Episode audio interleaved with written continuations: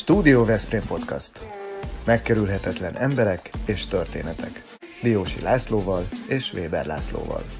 Mi tényleg a valóságról beszélgetünk. Kedves nézőink és hallgatóink, Weber László szerkesztő társammal köszöntjük Önöket a Stúdió Veszprém Podcast részéről. Mielőtt belekezdünk aktuális vendégünkkel való beszélgetésünkbe, szeretnék egy rövid helyzetképet adni podcastunkról. Hát eddig több mint 170 epizódunk jelent meg az elmúlt jó három évben, és örömmel mondhatjuk azt is, hogy a feliratkozóink száma jelentősen bővült. Egy vidéki podcast esetén azt mondhatjuk, hogy kimagasló eredménynek minősül de jó néven vennénk, és nagyon örülnénk, hogyha tetszik a műsorunk, akkor minél többen feliratkoznának hozzánk, és egyre nőne a táborunk. Ha most nincs időd végignézni vagy meghallgatni az epizódot, akkor iratkozz fel csatornánkra, és gyere vissza bármikor, amikor neked alkalmas. Így nem maradsz le semmiről. Ezt várják tőlünk a Patronus Klubunk tagjai is, és mivel nem rendelkezünk önkormányzati, állami, Európa kulturális főváros részéről történő támogatással, csak magunkra, meg a lokálpatrióta Veszprémiekre támaszkodhatunk, így nagyon fontos, hogy ilyen módon is együtt legyünk. Ráadásul a feliratkozás még azzal az előnyel is szolgál az önök részére, hogy időben értesítést kapnak az aktuálisan megjelenő epizódjainkról. Eme rövid bevezető után köszöntjük vendégünket, dr. Vas László rektor emerituszt, a Metropolitan Egyetemnek a volt rektorát. Szervusz, üdvözöllek! Szervusz! Szia! Veszprémben két Vas Lászlóval is számolhatunk, akik különösen érdekes és impozáns életúttal rendelkeznek. Vas László cipészmester, a világhírű Goizervarót vascipőknek a megalkotója, és a Veszprémi Modern Képtárnak a létrehozója. Lehet, hogy majd vele valamikor fogunk tudni hasonlóképpen egy beszélgetést készíteni. És hát a másik Vas László pedig, aki, mint kiderült, nem Veszprémi születésű, mert édesanyát pár napra elment Szombathelyre szülni ugyan, de ettől tekintve Veszpréminek tekinthetünk. Professzor úr, egyetemi oktató, számos nemzetközi szakmai szervezetnek a tagja, különböző díjak, elismeréseknek a birtokosa, közgazdász, politológus, filozófiai egyetemi doktor, akinek rengeteg publikációja van, és hát a kutatási területe elsősorban a kormányzás, közigazgatás, közmenedzsment. Ez most egy kicsit talán idegen hangzik egy laikus számára, ezek a megközelítések, hogy mi is a területed, a kutatási terület, de bizonyos vagyok abban, hogy ezt közel is tudjuk majd hozni a nézőkhöz és hallgatókhoz. Szóval térjünk vissza erre a Veszprémi születésre, nem születésre, illetve hogy meddig voltál itt aztán a mi városunkban? Hát ugye amikor az öntudatom megérkezett, akkor már bőven ott voltam, úgyhogy igazából a, ez ne, nem, nem helytelen megállapítás, hogy én Veszprémi vagyok. hát a, ugye ott nőttem föl, gyakorlatilag a 14 éves koromig ez töretlenül így volt, aztán egy érdekes helyzet támadt, amikor középiskolába mentünk, mert én nekem nagyon erős matematika, fizika, műszaki érdeklődésem volt az általános iskolában, és akkor Pápán indult matematika, fizika tagozatú megyei beiskolázási osztály 66-ban, és csak egy évvel később indult a lovasiba egy matekos osztály. De hát egy, egy évet kihagyni, ugye általános iskola, meg középiskola között ez nem volt szokásos, úgyhogy én felvételiztem pápára, és akkor ott voltam kollégista négy évig a, a Bocsor kollégiumban, és akkor aztán utána már Budapesten az egyetemen. Tehát gyakorlatilag a, a serdülő korom közepéig vagy kezdetéig mindenképpen Veszprémben voltam, és hát a, a legszorosabb gyerekkori iskolából, és sőt, még az iskola előtt időből származó jó barátom is Veszprémi, akivel mai napig is nagyon szoros kapcsolatot tartunk, úgyhogy kedves Veszprém ismerősök ne lepődjenek meg, nem is szoktak meglepődni, amikor a Panon Várszínháznak az előadásain bárhol felbukkanok, mert ezt igyekszem mindig követni, és hát ugye mi a Vándor Filacival oszláltunk ott a Kórház utcán annak idején a lányok után, úgyhogy ez teljesen rendben van remélem eredménnyel, és akkor gyorsan egy nagy időben nagy ugrás, a gyökerek ugye a Veszprémhez kötnek, de aztán Zugló díszpolgára vagy 2019-től, tehát neked ott zajlott a felnőtt életed ezek szerint, javarésze, és akkor ott azt ezzel honorálták. Hát ö, ö, általánosságban azt mondhatom, hogy azért én eléggé közösségi ember voltam, vagyok, és mindig ahol ahol éltem, azért ott szerettem részt venni a, a uh-huh. életbe. Na most ez az úr, ez úgy jött, ez, ez egy, hát azt mondanám, hogy egy érdemei elismerésére kaphattam, hiszen a, a az egyetem, ahonnan én ugye rektor emeritusként eljöttem, ez 2001-ben indult, mint Budapesti Kommunikációs Főiskola, és ez Zuglóban van, tehát a 14. Uh-huh. kerületben, és a, a kerülettel nagyon jó kapcsolatban voltunk mindig is, részt vettünk a kerület életébe, és hát ez, ezt a szép gesztust kaptam a, a ön, kerületi önkormányzattól, amikor a rektorságon vége felé közeledtünk, és hát ezzel azt igazából az egyetememnek üzenték azt, hogy, hogy minket magukénak tekintenek, uh-huh. és Hát én, én személyesen mondjuk nyilván meg is lepődtem egy kicsit, tehát nagyon jól esett, nyilván örömmel vettem ezt át, úgyhogy ennek elsősorban ez a magyarázata. Uh-huh. Szóval te vagy az, aki Magyarország első magánegyetemének a létrehozatalát kezdeményezted, menedzselted, hosszú időn keresztül a rektora voltál a BKF-nek, illetve ugye azt követően a Metropolitan egyetemnek. Hát annyiban nem lehet. Igen, igen. Ugye, nem, nem mi voltunk az első magán, tehát előttünk uh-huh. már mhm. többen, ugye az IBS az egyik, ami nagyon híres volt, aztán a Kodalány, ugye ez is előbb jött létre, mint mi, tehát mi nem, nem az első magán voltunk. Olyan értelemben talán igen, hogy mi az első pillanattól kezdve azt mondtuk, hogy ez egy magánintézmény, mert akkor még alapítványnak hívták a magánokat. Volt egy ilyen, ah. hát kicsit ilyen képmutató játék is, meg a jogi környezet nem volt még világos, de hát a, a, mi esetünkben konkrét magánszemélyek voltak a tulajdonosok megnevezve, míg mondjuk a Kodolányinnál ezt nem lehetett kideríteni, mert benne volt a Székesfehérvári önkormányzat is, meg alapítvány is, hogy az IBS-nél ott is a uh-huh. Tamás azonosítható volt, de azért volt benne más is. Annyiban azt vállalom, hogy a, a legtisztább magánstruktúrába mi indultunk először, aztán nevet akkor kellett váltanunk, amikor a profilunk már annyira kiszélesedett, hogy az, hogy kommunikációs, az már nem fejezte ezt ki, és aztán a törvény is átalakult, tehát már nincsenek főiskolák, hanem minden felsőoktatási intézményt egyetemnek hívnak. Ez az Európai Uniós csatlakozás után időszakban történt, hogy ne kavarjunk be itt a kompatibilitásba az EU-s partnereknél, mert soha nem értették azt, hogy mi az, hogy Fachhochschule, vagy micsoda, szóval. Igen. Ezért lettünk egyetem. Laci, Most ha meg... egy ilyen... Igen? Hogy ha gyorsan ezt a, ezt a nyitást lezárva azzal, hogy azért mégiscsak különleges volt bizonyos szempontból ez az egyetem, aki azt hirdeti magáról, vagy azt hirdette, hogy itt a kertész, a portás, meg a tanulmányi osztály is beszél angolul, mert hogy ti a legelejétől arra készültetek, hogy nemzetközi piacra viszitek ezt a tudást, amit ti közvetítetek. Tehát, hogy azért ebben mindenképpen elsőség a tiétek talán, nem? Igen, én azt hiszem, hogy ez így van.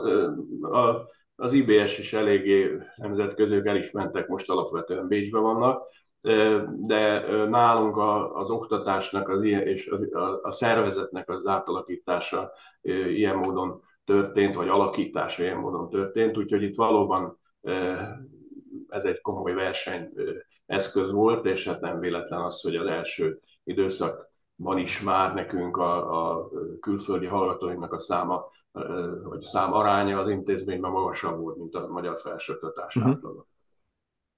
Én szeretnék visszakanyarodni ahhoz, hogy ugye, mint magánegyetem, nektek tulajdonosotok vagy tulajdonosaitok voltak. akkor ezt sikerült már sok-sok évvel ezelőtt megtapasztalni, hogy hogyan is működik egy egyetem egy ilyesfajta struktúrában.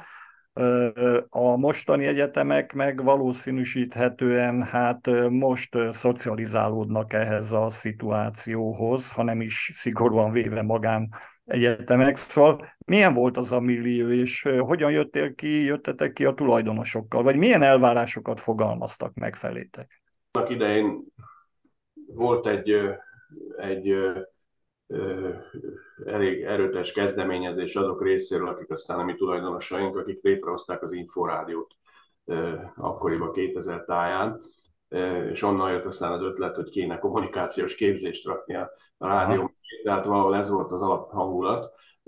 Az ötlet az nem az volt, mint ami az egyetemeknél általában, hogy egy nagy tudományos, kutató, oktató hely, ugye nálunk a, a, alapvetően egy alkalmazott tudáskészségre koncentrált a, a, a szervezet, és szerencsére a tulajdonosaink jól ismerték az egyetemi belső világot, tehát ilyen értelemben nem volt konfliktusunk. Tehát a, a Bödölő Egyetemnek a jogi tanszékvezetője volt az egyik tulajdonosunk egyébként, tehát aki a jogot is jól ismerte, az egyetemi világot is jól ismerte, és nem volt vita arról, hogy egy egyetem vagy egy felsőoktatási intézmény működtetésénél mik az időtávok és mik a költségarányok. Ez nagyon fontos, mert most például a úgymond alapítványúvá vált államegyetemeknél sokszor ezen nyögnek, hogy, hogy a a, a tulajdonos, tulajdonosi funkciót képviselő kuratóriumokba az emberek nem tudják az időrendeket. Már holnap már nyereségnek kell lenni. Egy felsőoktatási intézményben nincs holnap nyereség.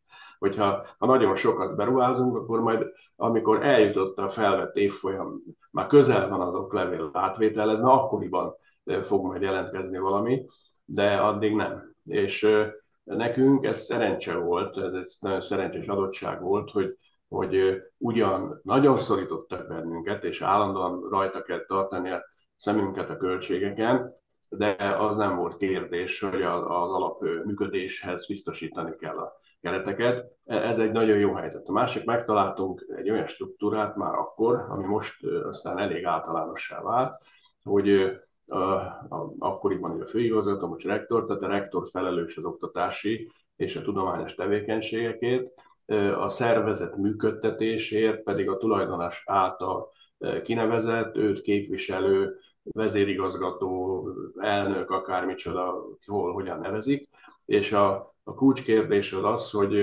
ez egy háromszög, tehát van a tulajdonos, van az őt képviselő vezérigazgató, meg van a rektor. Most ebben a háromszögben normális emberi hangulatnak kell lenni, együttműködésnek, egymásra odafigyelésnek, és hát felkészültségnek mindegyiknek a maga pontján. Most ez nálunk az első időszakban, mivel mi magunk találtuk és építettük föl, meg szerencsés alkatok vagyunk ezek szerint, én nem vagyok egy nagyon hisztérikus és veszekedő ember, mindig megvárom, amíg a többiek megértik, hogy mi van. Ugyanilyenek voltak a partnereink is, úgyhogy ezért, ezért sikeresen tudtunk szépen előre haladni. Aztán hát most például látom azt, hogy, hogy az én intézményemben is, közben már kétszer tulajdonosváltás is volt, hát most tulajdonos türelmetlenebb, és akkor nem várja ki a dolgokat, nem figyel oda eléggé, a, az intézmény tanulmányi, tudományos vonal az meg ilyenkor megijed egy kicsit, és akkor nem úgy teljesít, nem, nem, nem annyira kreatív, mint egyébként lehetne. Ezek, ezek valóságos problémák. Én azt mondom, hogy, hogy minden tudás itt van az országban ahhoz, hogy, hogy a felsőoktatási intézmények e tekintetben jól tudjanak működni. Nem mindenhol van az a szerencsés struktúra, ahol a személy összetétel és a funkciók megfogalmazása meg, elég pontos és, és megfelelő lehet. Most csak úgy mondom, én úgy látom, hogy például a, a Pannon Egyetem Veszprémben nagyon jól teljesít ebből a szempontból. Láthatók nyilván ott, ott éppen a nagy növekedésnek a feszültségei, de ezek nem romboló feszültségek, hanem ezek előre visznek. Még mondjuk tudnék mondani több más egyetemet az országok, meg nyögnek és örülnek, hogy éppen talpon vannak, illetve nem látszik, hogy hova tartanak. Uh-huh. De hát ez, ez, ez, egy, ez egy szakmai kérdés, itt azt gondolom, hogy a, a kormány egy hát könnyebb utat, bizonyos értelemben könnyebb utat választott, bedobta a gyeplőt a lovak közé, aztán csináltok valamit, amit tudtok, és hát valahol jól tudják ezt csinálni, valahol mert nem tudják elég jól csinálni. Uh-huh. Laci, viszont egy kicsit közelítsünk a hallgatói oldalról, illetve a munkaerőpiac oldaláról. Eh, magyarázz el nekem valamit, mert ti olyan állításokat tesztek, ami elvileg nem létezik. Azt mondjátok, hogy tapasztalt pályakezdő, és a hallgató helyett alkotó. És mondtok ilyeneket, hogy ez egy alkotó egyetem, a hallgatóknak azt mondjátok, hogy my brandet építenek. Szóval, hogy hogy van ez a tapasztalt pályakezdő? Hát ilyen létezik? Hát ugye elvileg ez egy fogalmi olyan ellentmondás. Tehát egy pálya, akkor hogyan lenne már tapasztalt a pályán? Tehát máshol lehet, de, de hát ugye ezt, ezt mi magunk is ezen vigyorogtunk a, a, az elején, amikor ugye a, a leendő munkaadókkal olyan szoros, széleskörű kapcsolatot építettünk, és mindig kérdeztük, hogy mi van, és akkor ott, hangzott, ott, ott mutattak nekünk ilyen álláshirdetéseket, hogy, hogy tapasztalattal rendelkező pályakezdő. Szóval ez így, így nyilván nonsens, de arra lehetett készülni, és ez volt a, a lényeges dolog, hogy, hogy nagyon nagy hangsúlyt fektetni arra a szakmai gyakorlatra, gyakoroltatásra már az oktatási időszakban, amire később szükség van a munkahelyeken.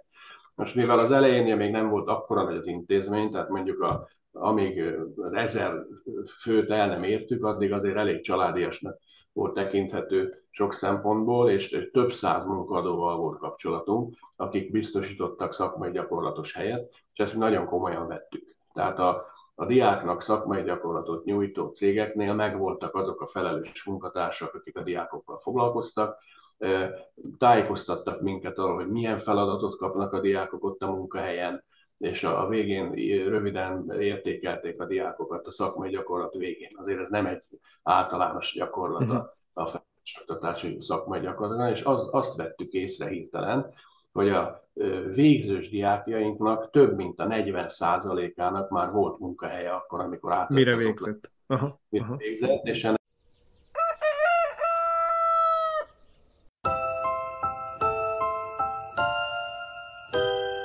Még kapható Veszprém első hangos könyv képeslapja. A mediterrán város történeteit küld el képeslapon.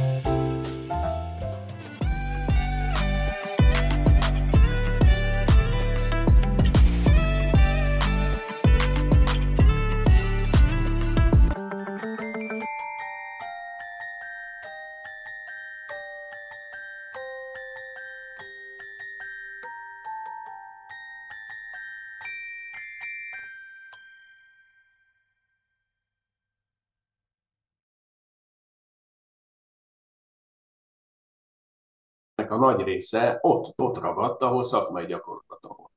Tehát, tehát itt maga a konstrukció jól működött, és ez arról szólt, hogy tényleg, amire az oklevelét átveszi, már gyakorlattal rendelkezik, jó esetben azon a helyen, ahol elhelyezkedett. És aztán ahogy megismertek bennünket, meg azért a, a gyakorlati életből sok oktatót is hívtunk, akik a ilyen gyakorlatias tárgyakat tanították, azok is sokszor már válogattak a diákok közül, hogy akkor na, ki az, aki menjen oda hozzá dolgozni.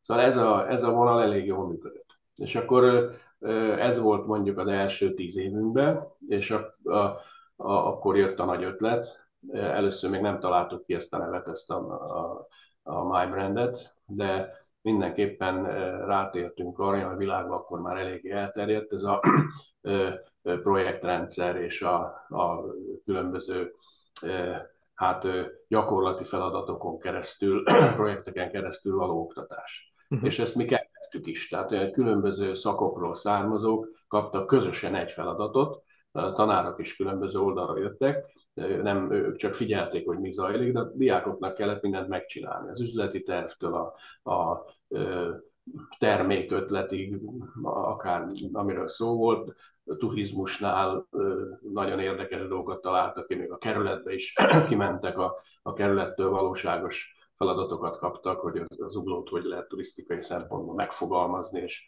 és ráépülni bizonyos dolgokra, vagy elmentek kábel TV stúdiókba Budapesten több helyen, ahol aztán ott ragadtak egy csomóan újságíróként, mert annyira ügyes, ügyesek uh-huh. voltak. Szóval a, a, az ötlet az az volt, hogy gyakorlatilag értékelhető feladatrendszerek, amiben a diákok a tárgyi tudásokat meg tudják mutatni, készséget, képességet fejlesztenek. Erre legyenek minél jobb gyakorlatilag ötletek. Majd jött ez a zseniális dolog, ez a MyBrand, amikor bejött nekünk a művészeti kar, ebben nagyon fontos szerepe volt a Kepes Andrásnak, aki eljött hozzánk, és a kommunikációs résznek a vezetője volt, de ugyanakkor ő hát a, a, a videós, filmes irányba is nagyon nyitott volt, hogy azon az oldalon bejött egy ilyen képi, művészeti, de hát elektronikus digitális rész, és meg, meg, meg a grafika. És érdekes volt, amikor jött a grafikus hallgató, vonalatta nagy dossziéval, és hát abban van az ő portfóliója. És ez micsoda? Hát, hogy amit ő alkotott a tanulmányai során, ugye az elsőtől harmadikig, negyedikig, és akkor hát ez tulajdonképpen az ő brandje. És akkor mondtuk, hogy miért nem lehetne ezt metaforaként a, a nem művész hallgatókra is alkalmazni. Bejön az intézménybe, ott van a hónap egy üres dosszié, majd ahogyan halad előre a tanulmányai során, ebbe belekerül mindazon teljesítmény, amit ő az intézmény idején csinál. Az, hogy most levizsgázott matematikából átment, az is egy teljesítmény, de az önmagában nem fog sokat mondani. Ugye hát erre szokták mondani, hogy, hogy hány mérnök az, aki a Pitagorász tételét használta a valóságban, miközben ezt meg kell tanulni, csak az élet annál már másabb, meg bonyolultabb. Tehát, tehát nem, nem ez a, viszont, hogyha készített önmagában egy dolgozatot, részt vettek projektben, prezentált saját kutatási eredményeket, ami, amin egyrészt bemutatható, tárgyilag is letehető több oldal ott van, másrészt pedig a tanár az oktatási tematikában megmutatja azt, hogy ennek a feladatnak a során a diáknak ilyen és ilyen készségei, képességei fejlődtek. Uh-huh. Ebből jön össze a, ez a My Brand, okay. tehát valahogy valahogy úgy néz ki a dolog, hogyha elmennek egy álláshirdetésre, akkor viszik a hónuk alatt ezt a cuccot, és oda leteszik. És akkor ránéz a, a HRS, és akkor látja, hogy na hoppá, üzleti tervet készített másodéves korában, nem tudom minek. És akkor már vissza lehet kérdezni, hogy na és akkor mi az az üzleti terv, és akkor ő meg be tudja mutatni, hogy ő már látott igazi üzleti tervet. Uh-huh. Tehát ezek azok, amik a, a mondjuk a mi oktatásunkban középpontba helyezkedtek, kerültek, és, és viszonylag jó eredményeket hoztak a, a diákoknak a munkaerőpiaci uh-huh. Értem. Neked óriási kitekintésed van a nemzetközi tudományos világba, hiszen angolul is oktat, számos egyetemen eh, oktattál külföldön. Um, motoszkál bennem egy ilyen provokatív kérdés, a, és rugaszkodjunk el egy kicsit a Metropolitan Egyetemtől, hogy a magyar egyetemek nemzetközi összevetésben ebben a QS World University Rankingben, ugye ami a rangsorolást jelenti évente, én csak a 2021-esbe tudtam belenézni, hát elszomorító a helyzet. Borzasztóan elszomorító a helyzet, hogy a, ott, ahol persze a a Stanford, a Harvard, az Oxford és a többiek vannak, ott azért az első százban ott vannak svájci, orosz, dán, angol, német, belga, két svéd, a magyarok meg ott 500, 600, 700-nál ö, tartanak. Hát igen. Van arra valami esély, hogy sikerül ebben közelíteni, vagy akár a Metropolitan tapasztalatai alapján, mint magánegyetem, tudsz olyasmit mondani, ami segíthet abban, hogy egy kicsit közelítsünk a világszinthez? Hát most itt rögtön egy kicsit hadd legyek az ördögnek az ügyvédje, szóval itt ez, ez a, amit idézel, ez a ranking, ez az egyik legáltalánosabb, legrégebben elfogadó, legtöbben hajtanak rá, de valójában ezeknek a rankingeknek mi a szempontrendszere? És én itt nagyon szkeptikus vagyok. Tehát én, én ebben a ranking ügyben rögtön 2001-ben beleestem, amikor elkezdtük ezt a BKF-et, és akkor a e, Fábri György nevű kollégánk, aki az eltén, nem egyébként e, filozófus, szociológus, és ő, ő a magyar ranking szakértő, tehát ő a világ ranking, és ővel azóta folyamatosan kapcsolatban vagyunk és beszélgetünk erről. Tudnilik, ezeket a rankingeket, ezek, ezek marketing. tehát itt az, hogy, hogy igen, nyilván van mögött a tartalom, tehát ha valaki itt az élen van, az azért valamit tud, de most mi is, az, mi is az, amit tud.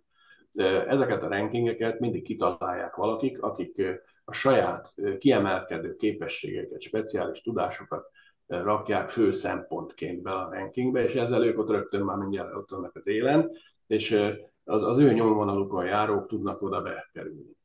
A rankingeknél a felsőoktatásban az első, ami úgymond mérhető, az az oktatók tudományos teljesítménye, nevezetesen a publikáció. És hát tudományos fokozatot. Most tudományos fokozatot összehasonlítani a világban hát elég nehéz, mert, mert akkor bele kell menni minden egyes országnak a saját minősítési gyakorlatába. Ezt így nem szól, hanem nézzük meg a publikációkat. Esetleg a találmányokat, mondjuk ez lehet a műszaki közgazdasági területen valamennyire, és hát az egyik budapesti egyetem, aki átment ebbe az alapítványi formába, úgy döntött, hogy megjavítja a ranking helyet, helyzetét egy év alatt azzal, hogy abszolút tudatosan nyomták az oktatóknak a publikációit, vedd be a kollégád a társszerzőnek, akkor már neki is publikáció lesz, ő megbevesz téged, dödödön, dödödön, valami 150 helyet előre ugrottak ezen a, a nemzetközi rankingen, azzal, hogy elkezdték menedzselni a, a témát, és az oktatók semmivel nem dolgoztak többet és más, csak ügyesen volt ez megszervezve. Uh-huh. Egy hasonló, hasonló dolgot láttam a Babesbolyai Egyetemen Kolozsban.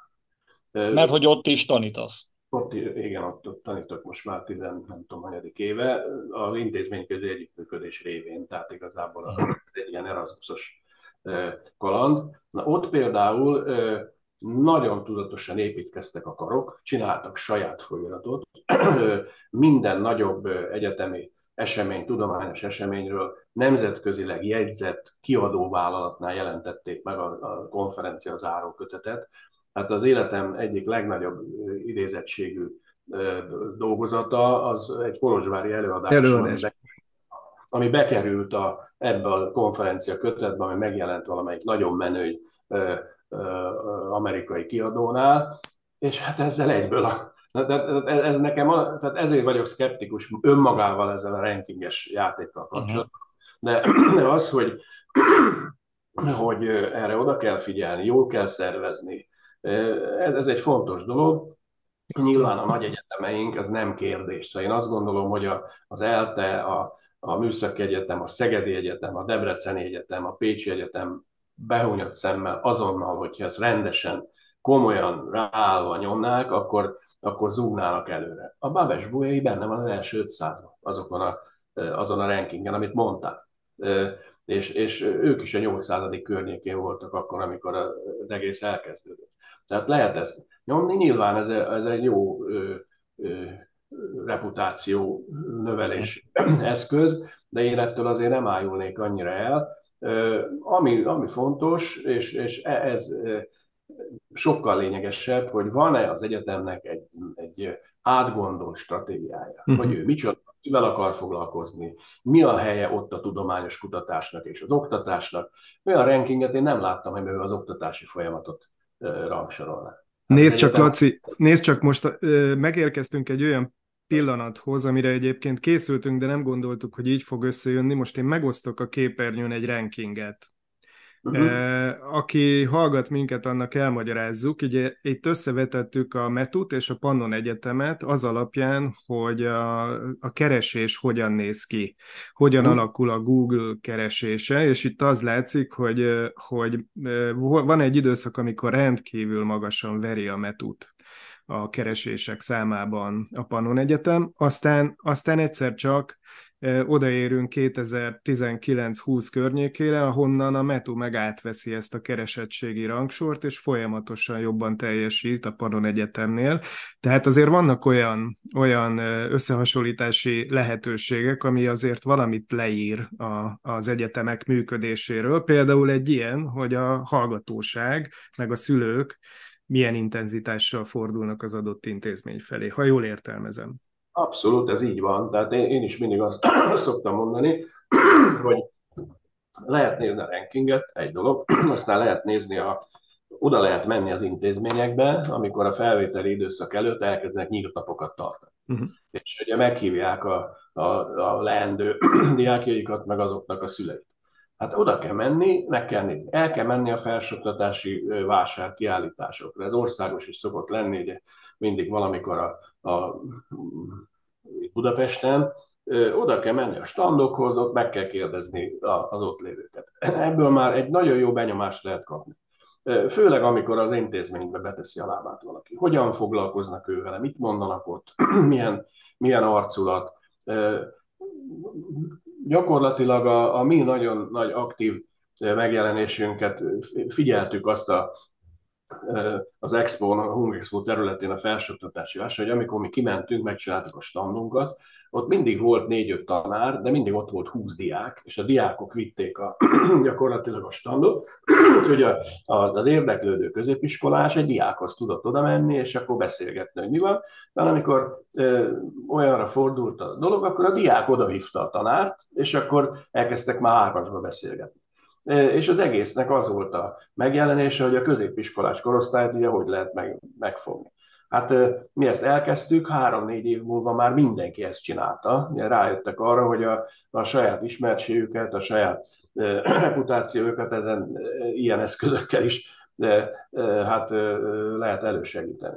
Úgyhogy a szülőknek is mindig azt mondjuk, hogy egy, vigyázzanak, mert a szülők a saját egyetemista időszakuknak a tapasztalat alapján az akkori egyetemi működést keresik valahogyan vissza. Ez ma már nem így van, már nagyon nem így van. És a, a kérdezik, hogy miben tudjuk garantálni azt, hogy lesz állása a gyereknek? Hát mondom, garantáljuk, hogy lesz állása, hogy milyen lesz, azt azért nem tudjuk, mert nem tudjuk megmondani ma, hogy három év múlva milyen állások lesznek. Amikor mi egyetemisták voltunk, akkor mi 10, 15 évre előre meg tudtuk mondani, hogy milyen állások van. Úgyhogy most, most ez teljesen rugalmassá vár, kell, hogy változzon ez a, ez a dolog, és ez jó, amit, amit mutattál, ez nagyon ez mutatja azt, hogy 2020 itt ez a Covid időszak volt, amikor mindenki kellően meg, megszeppent, és akkor el, elkezdtem nagyon erősen nyomni a, a, az egyetemben a híreket, a, a bemutatkozó anyagokat, kapcsolatokat ide-oda-amoda. Látszik, hogy hullámzik ugye sűrűn ez a, és szinte együtt haladunk, hogy ez azt jelenti, hogy rátapadtunk a, a, egyrészt a munkaerőpiaci folyamatokra, másrészt a, egy ilyen rugalmas, kreatív képzési formára, meg ügyes marketinget nyomunk, és, és ennek ez lett a következmény. Amikor ugye mi nagyon lent vagyunk, és a Panon Egyetem fönt van, ugye az az az időszak, amikor a Panon Egyetem egy masszív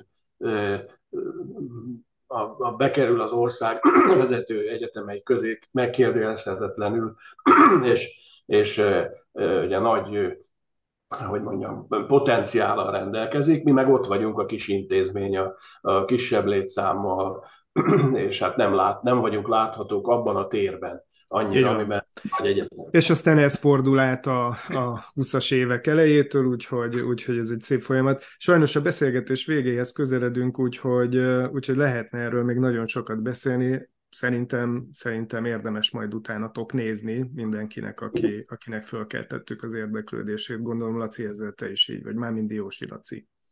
Így van, egészen biztosan érdekes volt ez a beszélgetés sokak számára, különösen az, azoknak, akik a felsőoktatási intézményeket veszik górcső alá, és hát izgalmas megismerkedni egy olyan magánegyetemmel, amely Magyarországon egy különleges hírnevet vívott ki magának.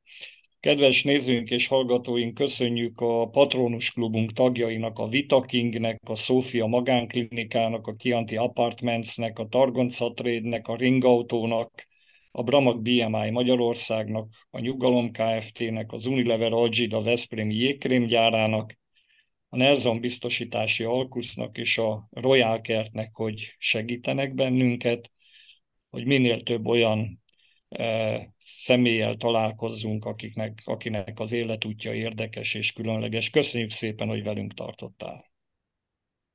Köszönöm szépen én Köszönjük, Laci, szia! Ez a Studio Veszprém műsora volt, hallgasson ránk minden pénteken! Laci, hadd kérdezzem, ugye te Veszprémi születésű vagy, mert ezt nem sikerült itt. Uh-huh.